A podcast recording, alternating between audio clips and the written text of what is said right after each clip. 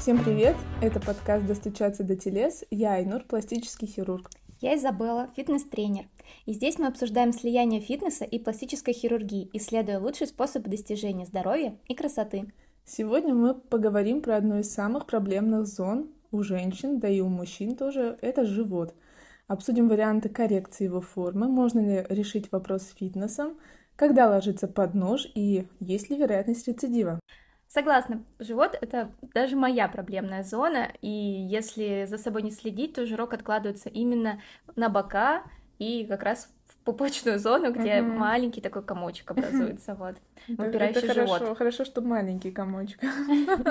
Да, есть, конечно, варианты, когда очень большие, и, конечно, про отдельную мы поговорим э, так сказать, касту людей, это женщины, которые уже были беременны, и вот после операционное, там после беременное восстановление, которое у них происходит после кесарево сечения, например, либо после естественных родов. Там живот у многих остается, и вот как можно ли его восстановить э, до идеальных э, угу. форм? Да, не буду врать, у меня тоже это проблемная зона, но скорее не живот, а бока. Кстати, знаешь, что такое э, спасательный обруч? Конечно, да? это как раз зона да, вот да, это да. боков и живота, да. нас как раз здесь спасательный обруч. Ну, частенько у мужчин э, по такому типу откладывается жир. Ну, у женщин тоже бывает. Хотя у нас скорее либо живот, либо бока. Либо бедра. Либо бедра, да. Такой типа женский тип отложения жировых масс. Так вот, ну начнем, да, с абдоминопластики. Начну с этого. Что такое вообще абдоминопластика? Это, ну что, понятно, пластика живота. В каких ситуациях мы вообще прибегаем к этой операции? Ожирение вообще не является показанием к абдоминопластике. На самом деле это даже противопоказание, потому что ожирение э, сопряжено с рядом рисков, системных рисков при операции. Вот, а основные четыре ситуации это следующие. Первое, когда у человека после массивной потери веса наблюдается обвисший кожный жировой фартук который никак не сократить иначе, кроме как операции. Вторая ситуация, когда после беременности мы наблюдаем э, растянутую кожу, растяжки, э, ну и тоже может быть фартук, потому что все-таки набор веса наблюдается во время беременности. Наблюдается. У всех наблюдается. Ну да, но в большинстве своем, да. Может и не во время беременности, но в послеродовом периоде, во время ГВ, это такой процесс малоконтролируемый. Ну да, согласна. Не все, к сожалению, здраво подходят да. к этому, не придерживаются каких-то определенных правил питания, угу. в том числе. Потому что тут еще стресс, ребенок, и думать о диете, наверное, это ну, какой-то ну, не, не, не первый фактор да. точно, на котором ты думаешь, тут бы выспаться. Угу.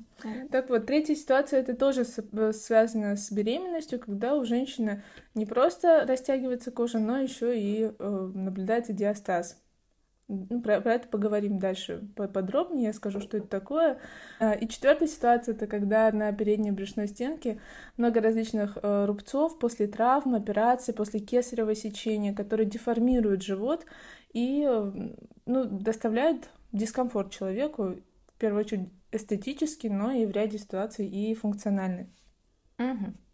Очень интересно, конечно. Я на самом деле согласна с э, теми пунктами, которые ты перечислила, потому что я тоже думаю, что в основных э, ситуациях других можно все решить э, только тем, что ты начнешь наконец-то следить за своим питанием и похудеешь более плавно. Ну, mm-hmm. то есть, потому что если человек с реально экстремального какого-то веса худеет до, до нормального, а, то я видела эти варианты, как, да, у тебя этот фартук появляется, то есть кожа не успевает подтягиваться, не успевает mm-hmm. восстанавливаться, да я не знаю, мне кажется, и не успеет восстановиться, ну, да. если у тебя был там набор 150, конечно, а ты стал конечно. 70, то есть два раза, можно сказать, два человека было в тебе, и ты похудел. Вот, конечно, я думаю, что здесь единственное путь, который ты можешь э, сделать эстетически прекрасным, это как раз убрать этот фартук, который угу. остался от живота. Мы же говорим не про потерю веса, типа там 2-3 килограмма, да. а это, это массивное, то есть это десятки килограммов, 20-30, а то и больше.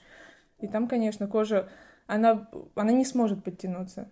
Уже у нее потеряна та упругость, эластичность, да. конечно.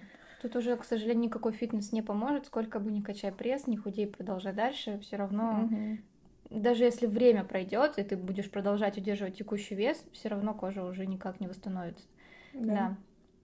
Так, следующий пункт мы говорили про беременных и родящих уже девушек, у которых появились растяжки и... Да, диастаз и растяжки, диастаз, у кого-то рубец после кесарево сечения. Это все может быть показанием к операции.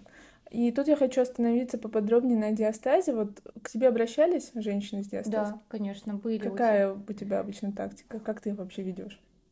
Интересный вопрос.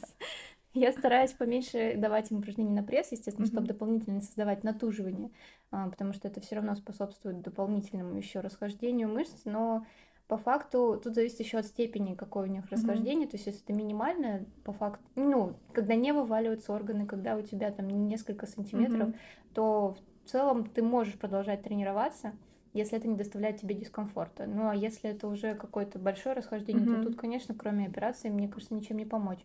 Yeah. Ну, то есть, если есть еще методики тренировать мышцы малого таза для того, чтобы создавать дополнительную крепость мышц mm-hmm. внутри брюшного там брюшной полости и, соответственно, усиливать вот это вот восстановление, так сказать, расхождение мышц. Угу. Но это, опять же, когда у тебя минимальное расхождение. Вот. Да, и ну вот тут я, можно добавлю свое, немножко возражу тебе. Ага.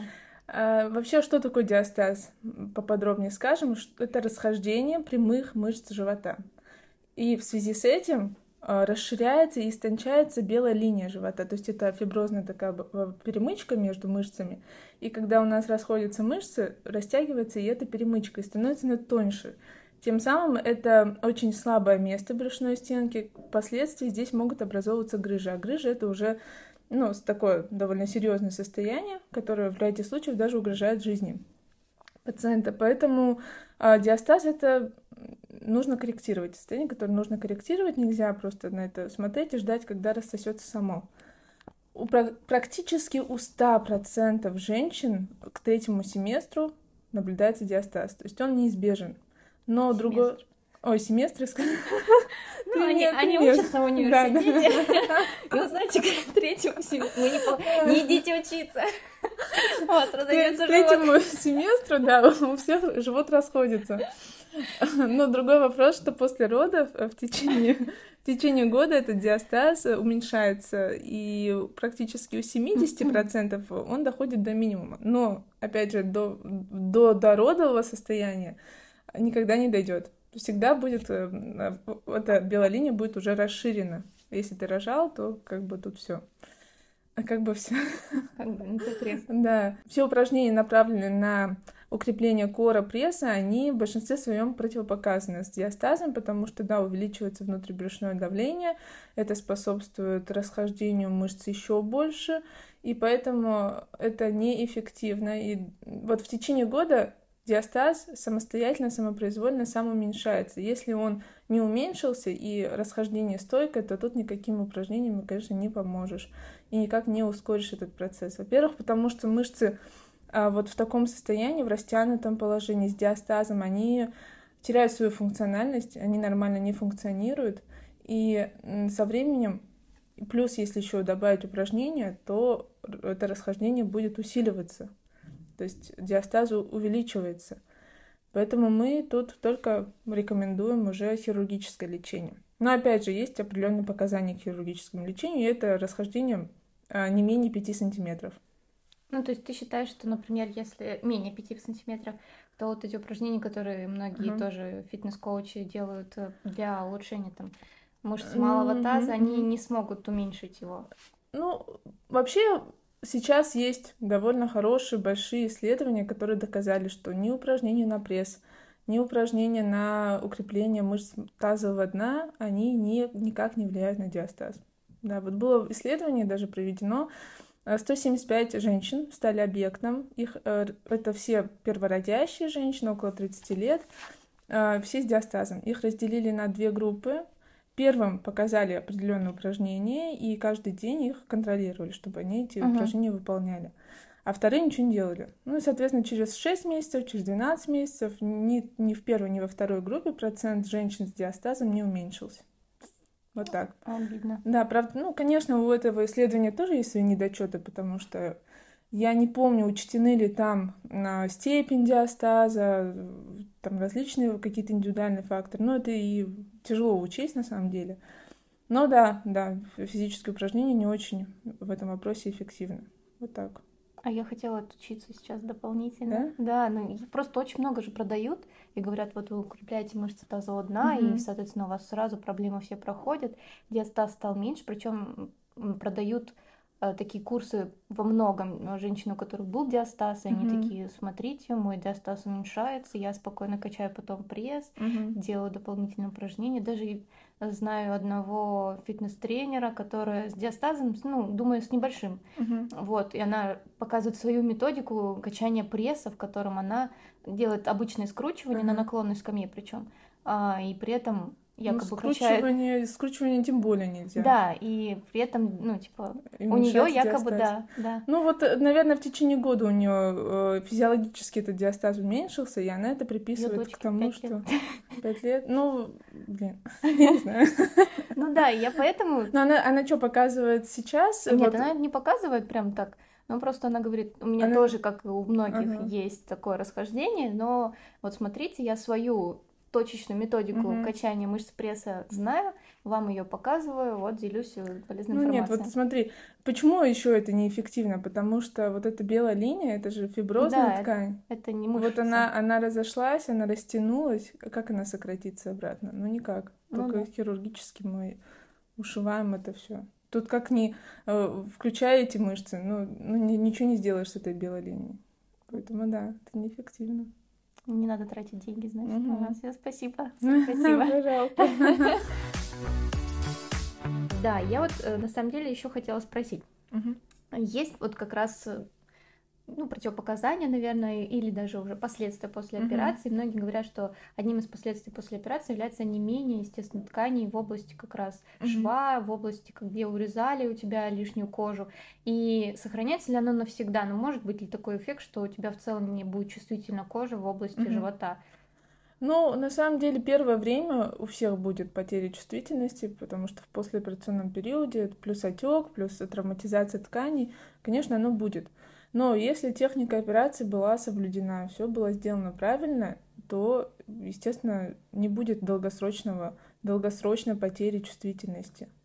Это все зависит от того, как низко сделан разрез, где он сделан. Есть определенные, определенные места, где мы ну, не должны разрезать ткани, потому что мы знаем, что там проходят нервы. Вот, если там сделать разрез, то да, может может быть и э, стойкая потеря чувствительности. Но опять же, это не такая, ну, не, не такая прям серьезная проблема. Чувствительность тоже может восстановиться, даже если какие-то веточки были затронуты. Я еще прочитала, что есть такое осложнение, как собачьи уши. Это когда ну, делается поперечный разрез, не продольный, как я понимаю, улыбка, да, а поперечный еще дополнительный разрез. И создается такое ощущение. Не очень поняла, что за поперечный разрез. А тут так было написано, Нарисуй. да, на каком-то я не рисую, там не, не было. Ну смотри, а. вот обычно какой делается разрез? Вот живот. Угу. И вот делают, пупок, да. вот такой вот разрез. А еще типа, если вот такой? Да, да, да. Не, собачьи уши, они вот тут вот формируются. И на это вот этот разрез никак не В общем, не уважаемые слушатели, мы тут нарисовали собачьи уши. Жаль, что вам не видно. Да, да. В общем, да, собачьи уши действительно э, есть такая, такое осложнение, такая проблема. Это избытки жировых отложений, скажем так, э, там, где э, ткани немного с... выпирают, и это на концах швов. Mm. На концах шва, вот этого одного mm-hmm. большого шва. И в основном это возникает из-за нарушения техники, техники ушивания.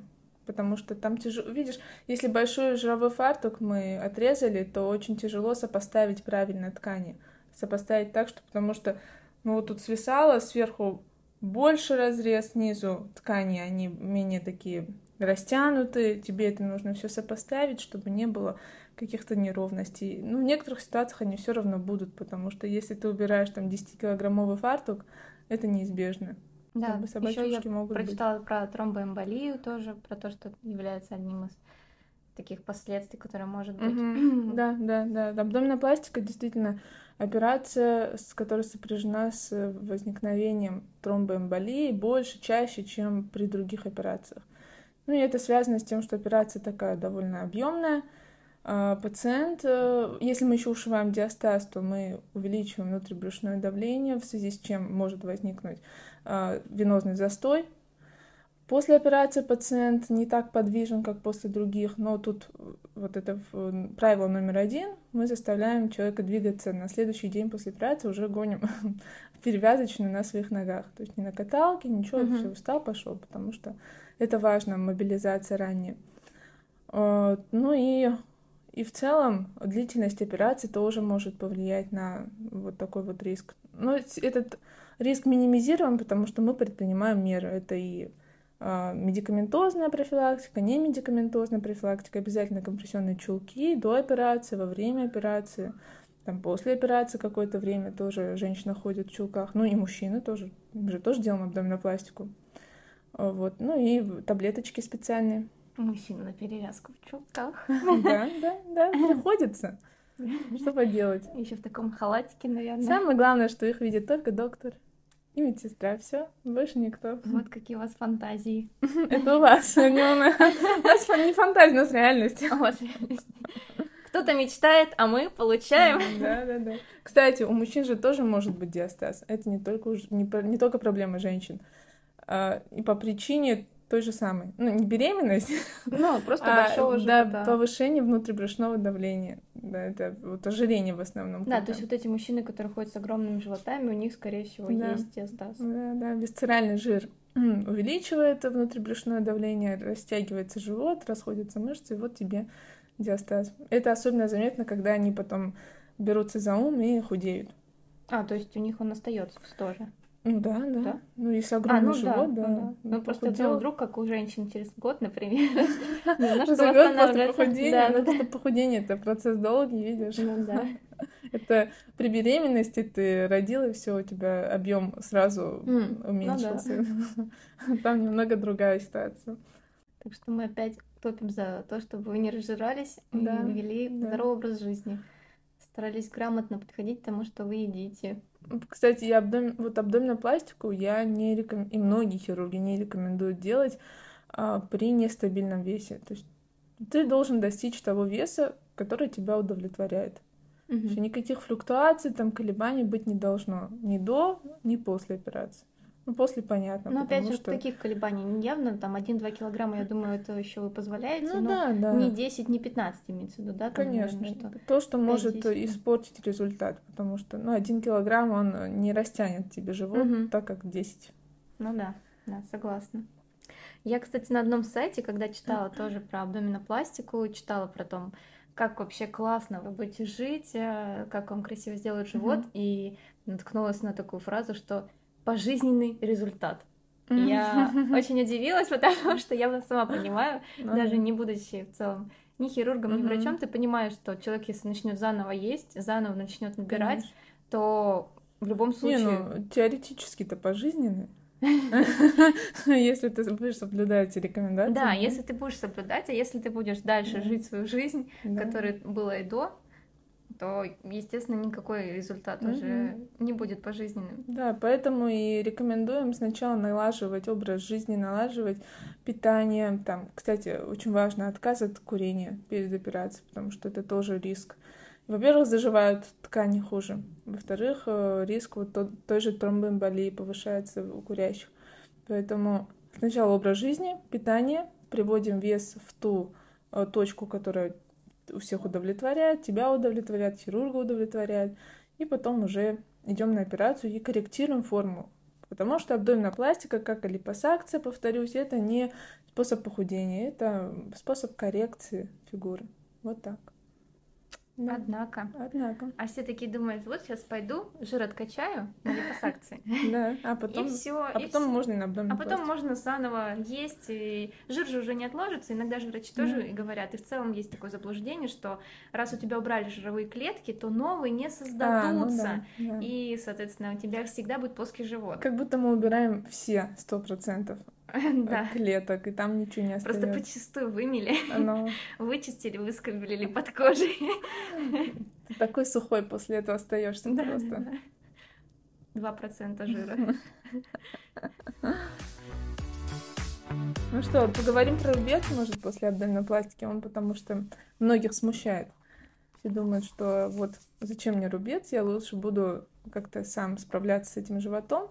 Но тут нужно, опять же, да, понимать, э, что такое абдоминопластика, в каких ситуациях она э, применяется.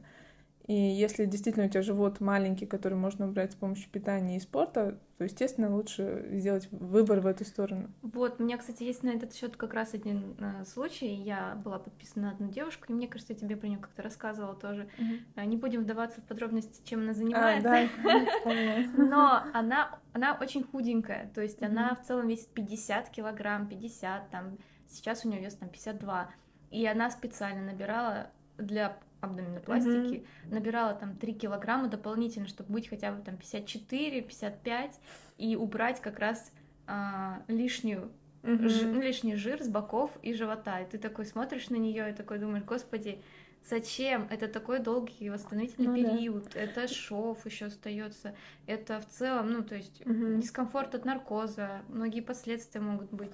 Ну, тут нужно на самом деле смотреть, какая у нее была ситуация, потому что Вдруг у нее был диастаз, у да, нее него... были избытки кожи, но их, допустим, было не так много, натянуть сложно, да, там, иссечь.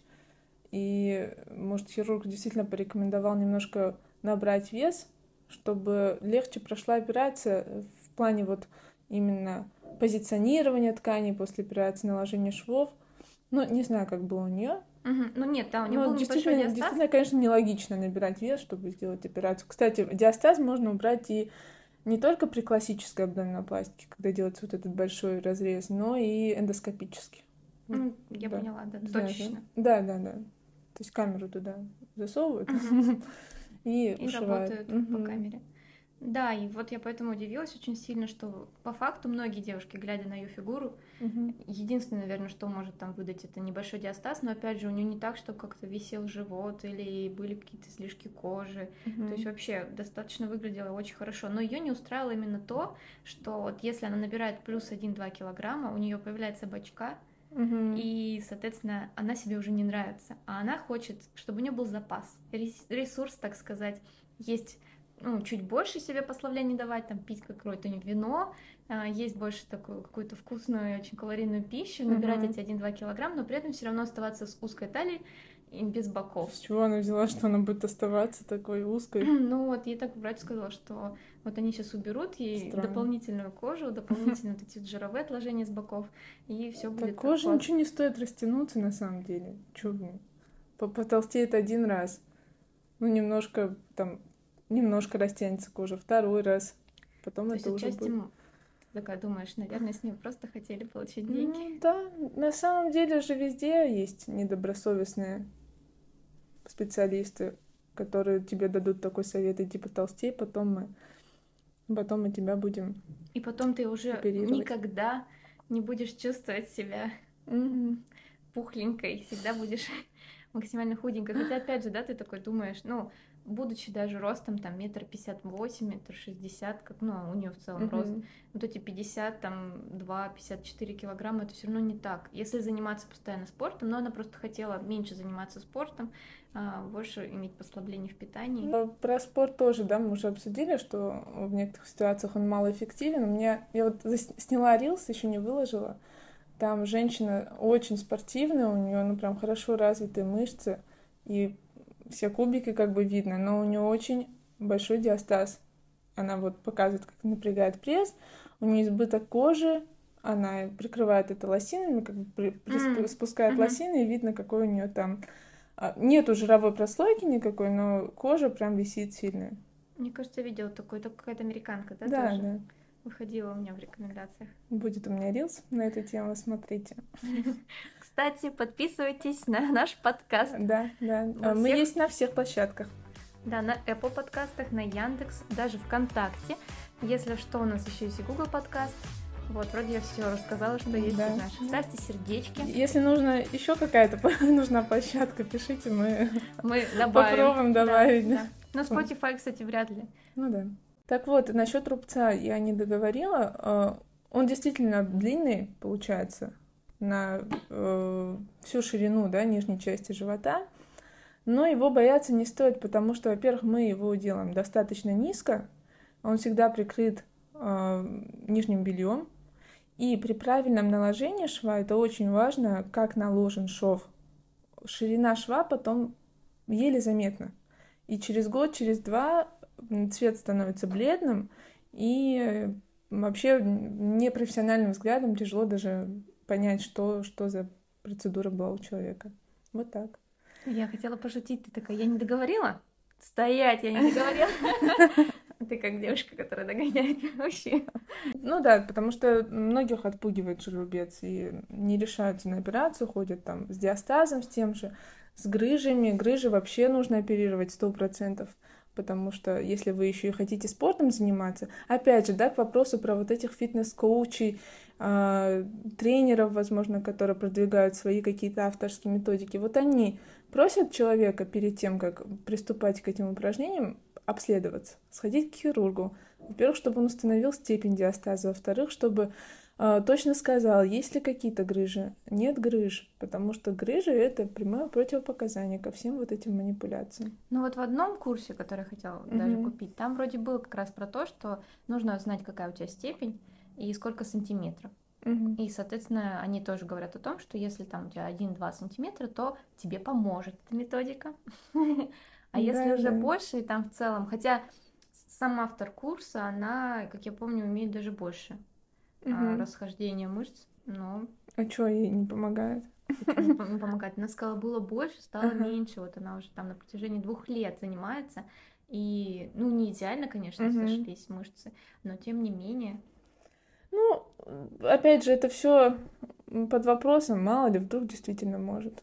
Но на данный момент те исследования, которые есть у нас, они говорят, что нет, нет таких упражнений, которые могли бы э, сократить это расстояние. Ну, в целом логично. Да, опять же, то, что мы уже назвали, вот эту фиброзную перемычку никак не убрать. Но спорт чем хорош? Э, в дородовом периоде, да, всем девушкам, женщинам, которые планируют когда-то беременеть и рожать, мы рекомендуем укреплять пресс, укреплять кор, потому что вот мышцы крепкие, они в меньшей вероятности дадут вот такое стойкое расхождение. Ну, на самом деле, я вот смотрю на девушек, которые занимаются спортом давно, uh-huh. например, те же самые фитнес-бикини, которые, например, до родов уже давно выступали, тренировались. Uh-huh. Вот они, во-первых, восстанавливаются лучше и быстрее приходят в форму уже после родов, uh-huh. потому что у них уже, мне кажется, это как дисциплина, и ты понимаешь, что не uh-huh. нужно переедать, это не ребеночек просит. Вот. Нужно смотреть правде в глаза, это прошу я. Вот. Ну и, соответственно, они быстрее восстанавливаются. Даже, я думаю, год за полтора уже приходят в такую же спортивную форму, как были и до родов. И при этом я вот смотрю на их живот, действительно расхождение меньше, либо вообще незаметное, потому что вот mm-hmm. есть люди, кто выступает потом через полтора года, через два после родов. Да, возможно, талия становится шире отчасти, ну, все равно мышцы угу. больше расходятся на часть, ну, ну да, да, да, не растягиваются. Италия не такая уже узкая, как была, например, до, но тем не менее диастаз не так заметен. Ну, вот, даже если он был или угу. есть, но прям минимальное расхождение прямой мышцы. Да, поэтому профилактически, да, все это действительно ну, это, конечно, не агитация, чтобы шли участвовать в фитнес-бикини. Все с умом, просто можно и в целом быть спортивным человеком, нигде не выступать тренироваться, нормально сбалансированно есть, не переедать. Да, просто как обычно бывает, женщины до 30, мы же все молодые, у нас и так вроде все нормально с фигурой. Мало кто уделяет время там физической активности, физической своей подготовке. Потом случается раз декрет, два декрет, а потом ты такой, блин. Как тяжело вернуться. Надо, да, что-то делать. Да, ведь я раньше тоже так же ела, как и сейчас, и Но... вес не набирался. Абсолютно. А живот уже никуда не уходит, а потому что уже все, там все растянуто, и все это сократить нужно приложить больше, гораздо больше усилий. И тут уже начинаются и поиски фитнеса, и фитнес-коучи, и все, мы все падки на эти э, авторские методики, которые на самом деле, ну, не столь эффективны, как они говорят. Вот, ну, поэтому лучше до родов быть готовым ко всему, Опять же, я вот насчет авторских методик и методик, которые основаны на твоем личном опыте, всегда под сомнение их ставлю, потому что твой это твой опыт. Да. люди все такие разные, уникальные. Кому-то это вообще не подойдет, кому-то это будет противопоказано. Угу. Ладно, может быть, одному там из ста это действительно зайдет. Ну, то есть, большей части можно навредить, наоборот, чем сделать лучше. Да. Есть ведь э, пирамида доказательности. И вот самая низкая доказательность именно у мнения эксперта.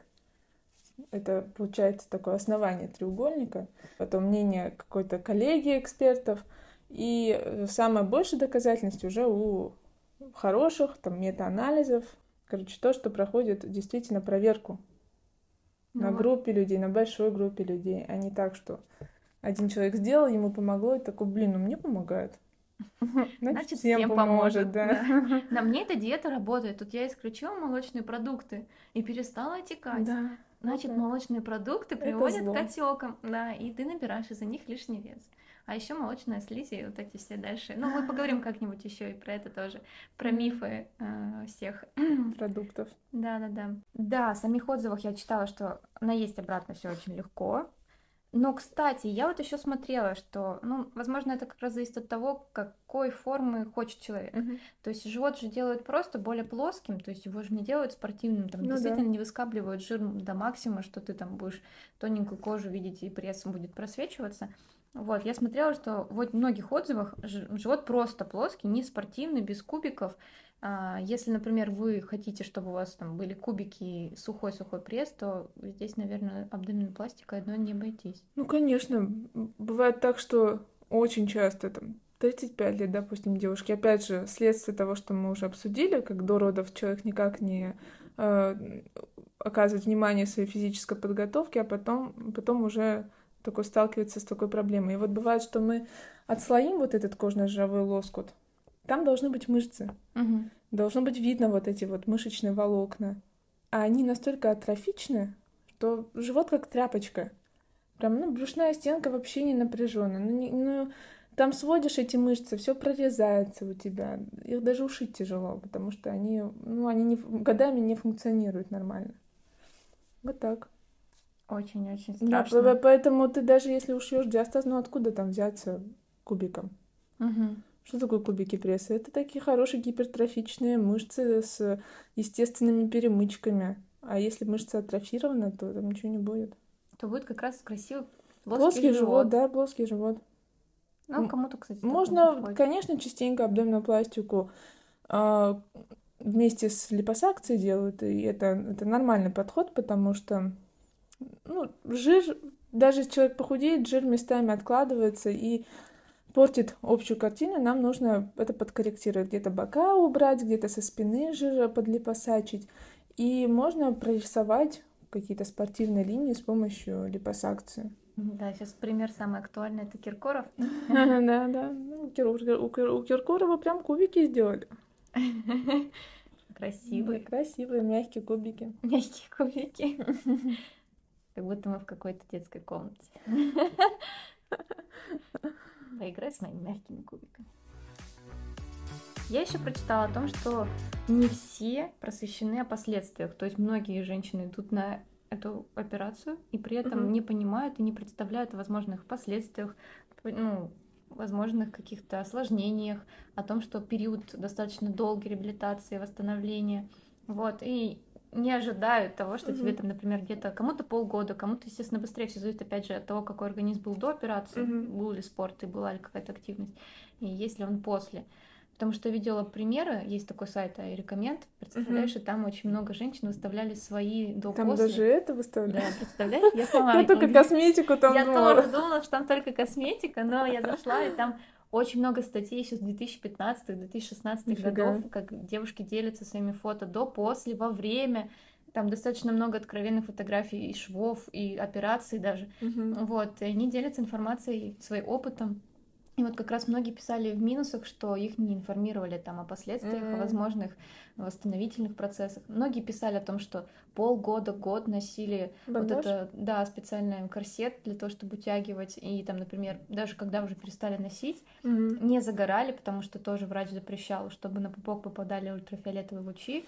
Никаких там Ну да, естественного да, загара, конечно. никаких. Ну, для того, что, опять же, наверное, рубцы, да, не, Да, да, не чтобы рубцы были нормальными, красивыми. Ну, если это вы в ваших интересах. Бы Заграть в целом, да, нельзя. А тут еще и рубцы, поэтому давайте. Нужно все-таки собирать информацию самостоятельно, конечно, до операции, но э, и выбирать хирурга, который... Мы же идем на консультацию, мы слышим, понимаем, как человек вам объясняет, разъясняет все.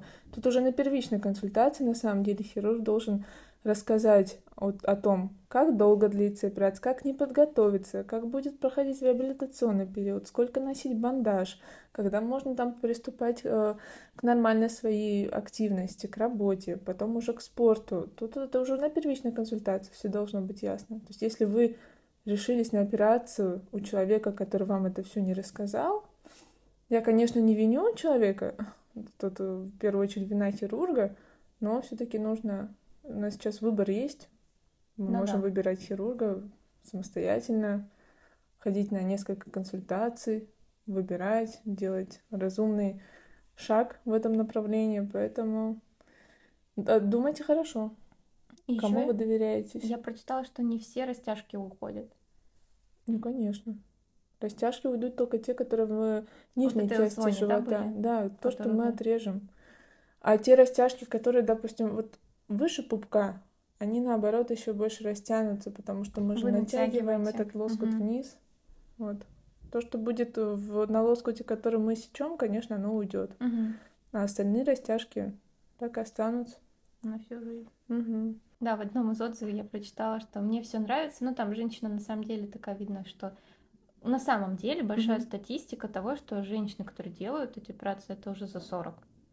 За 40, там за 44, кому-то даже было в районе 50. Мгм. Вот. Ну, в 30 тоже делают. Нет, тоже делают, но вот именно рекоменд, то, что я смотрела, Мгм. достаточно такие взрослые женщины делились информацией о том, что они вот были на этой операции. И вот как раз одной женщине убрали, Мгм. ей там что-то 44 года вроде. Вот ей убрали, и она такая говорит, да, мне все нравится, живот действительно плоский, но видно, что бока все равно есть. То есть э, спасательный круг, тем не менее, остался. Остался, Да, то есть это не идеально. Ну, для того, чтобы ну, оставшийся жирок Мгм. уходить, естественно, должно быть питание, там, возможно, добавить какой-то спорт, хотя бы легкий, легкую Да. активность. Вот. а, И она такая пишет, у меня очень э, слабая сила воли, и я уже набрала после операции плюс 5 килограмм. Да, она такая говорит, я надеюсь, конечно, что результат сохранится, но я ничего не могу с собой поделать. Вот так. Ну, глупо надеяться просто сидеть. Ну, Ну, ну, надейся. Что я могу сказать? Я надеюсь, что ничего. Может быть, она где-то также посмотрела на каком сайте, что результат пожизненный. Пожизненно. да. Ну, блин, ну ты же должен сам Отдавать тоже дум- думать. Это же не волшебная палочка. А вообще, так-то операция очень благодарная, потому что часто про- происходит наоборот, что женщина, ну, ей тяжело похудеть до абдоминопластики, но она там какие-то усилия применяет, а потом уже, когда видит результат, когда видит, что вот этот вот обвисший живот ей убрали, у нее что-то в голове, видимо, зажигается, какая-то мотивация, мотивационная лампочка, и они начинают худеть. Конечно, массивная потеря веса после абдоминопластики не очень хорошо, но если худеется, лучше похудеть. Вот Ну, так. опять же, вы же не берете, ты говоришь, таких, которые сильно с ожирением. Ну Поэтому да, я думаю, что да. там не сильно будет все-таки. Ну, большой. иногда, иногда и с- не то чтобы с ожирением, но прям лишний вес э, большой бывает у некоторых. Просто то, что было до этого, это еще хуже. Ну, то есть она похудела к определенной точке, то лишний вес все равно имеется. И э, если посчитать, то это и посчитать индекс массы тела, то это тоже все еще ожирение. Просто там такой фартук, который мешает жить, его надо убирать. Ты Мгм. убираешь фартук, потом может человек, возможно, он еще сильнее похудеет. Как бы тут это все индивидуально. Нужно смотреть, какая у человека ситуация. Говорить да какими-то однозначными фразами тоже невозможно. Мы такие сегодня всю передачу р- рассказываем тебе. Давайте, надо ложиться под нож. Давай, иди, записывайтесь на консультацию. Да. Ну, не то чтобы надо. Да нет, я У поняла, кого я есть, шучу. есть какие показания. Да, я шучу. Мы все же понимаем, что если у вас там нет ожирения и нету никакой обвисшей кожи, то зачем вообще себя подвергать рискам, подвергать вот этим осложнениям, Конечно. восстановлению, если опять же, к этому и приходим, как и с ягодицами. Да, да. Что все можно сделать самостоятельно, это требуется больше времени и сил. Хотя, с другой стороны, когда вы идете на операцию, это силы и время хирурга, который, опять же, он-то прикладывает это все, а вы просто ничего не делаете. Где-то нужно и вам, наверное, все-таки потрудиться и сделать качественный правильный выбор. Во-первых, здраво на себя посмотреть и понять, нужна ли мне эта операция. Да. Если да. у вас нет никаких из четырех перечисленных показаний, вы не относитесь ни к одной группе лиц, которые перечислила Айнур, то в целом зачем ну, тратите деньги и время, восстановительное, я имею в виду, mm-hmm. на то, чтобы делать Ну, а если сомневаетесь, то прийти на консультацию и вместе с хирургом решить этот вопрос, выбрать компетентного себе специалиста, который без там прикрас скажет, тебе нужно или не нужно. Угу. Вот так. А не скажет, там иди сначала потолстей, На 3-4 Вот, кстати, килограмма. такая рекомендация часто бывает, когда человек хочет, допустим, увеличить жиром ягодицы, да, липофилинг сделать. Мгм. А у него жира своего нет. Как бы чужой жир брать нельзя, только свой должен быть. И Но- некоторые хирурги, да, говорят, иди набери вес, потом мы... Но та девочка вроде не делала липофилинг, потому что она там очень много операций делала, она еще и уши делала Мгм. себе. И осталась, кстати, не особо довольна. Она думала, что они вообще не будут никогда торчать, будут Мгм. максимально прижаты к голове, а в итоге все равно немножко Торчали? торчат. Хотя я не скажу, ну, это опять же, все очень индивидуально. Мы на себя смотрим в зеркало, и нам кажется, ну, Да. что столько недостатков и изъянов, и все надо обязательно порезать, покромсать, а, вот, и сделать идеально. А кто-то смотрит на себя и понимает, что это мои индивидуальные особенности, это Мгм. делает меня мной. Вот, это мои прекрасные Изюминка. моя. изюминки, да. все правильно. Да, моя индивидуальность. Ну, если, конечно, это диастаз, не Это стоит то, делать его изюминкой. Это лучше, конечно, исправить. И лучше исправить. Все должен везде быть разумный подход. А, Человек должен сам понимать, какие у него проблемы, что можно решить самостоятельно, а, где нужна какая-то помощь специалиста, где нужна э, комплексная работа, и ты сам должен приложить какие-то усилия, и где-то может прооперироваться. Поэтому разумный подход сейчас у нас очень много доступной информации. Это и хорошо, и плохо одновременно, потому что люди порой слишком информированы, но не умеют э, Просеивать. вычленять да, из этой информации то, что действительно важно, нужно, и то, что относится к их состоянию. Но с другой стороны, мы вот можем перед приемом врача сами найти информацию, быть осведомленным, э, знать, что спросить у врача. Читать хотя бы отзывы, кстати. Да, Хотя бы отзывы, отзывы. тем более, оказывается, их так много. Вот, Есть да, на река- рекоменд, рекоменд, да. блин. Киньте. Я сама в шоке. Мне надо посмотреть, может, там и про мамонт-пластику пишут. Скорее всего, Ну, да. если просто про абдоминопластику пишут, то и там... Там вообще настолько подробно, там при том, что до операции показывают полностью Мгм. путь там и почему решили пойти и свою историю, потом как готовились, а какие анализы сдавали, что вообще какой врач был, где делала, сколько шла операция там, ну то есть все мелочи, которые может быть там после операции сразу фотографии, как это выглядело, как это выглядит там через Офигеть. неделю, через две, через месяц, ну короче там полный, как уже вот сейчас там прошел, например, год, Мгм. как она сейчас выглядит, как выглядит до, там, коллажи сравнения там вот этого всего периода. Прикольно. Ну, то есть, при том, что это не единичный отзыв, таких подробных отзывов очень много. Поэтому я думаю, что найти эту информацию тоже можно, как раз перед тем, как пойти Да. консультироваться, сравнить себя с, с до этих девушек и понять, нужно или нет. Но потом уже спросить у специалиста, нужно или нет.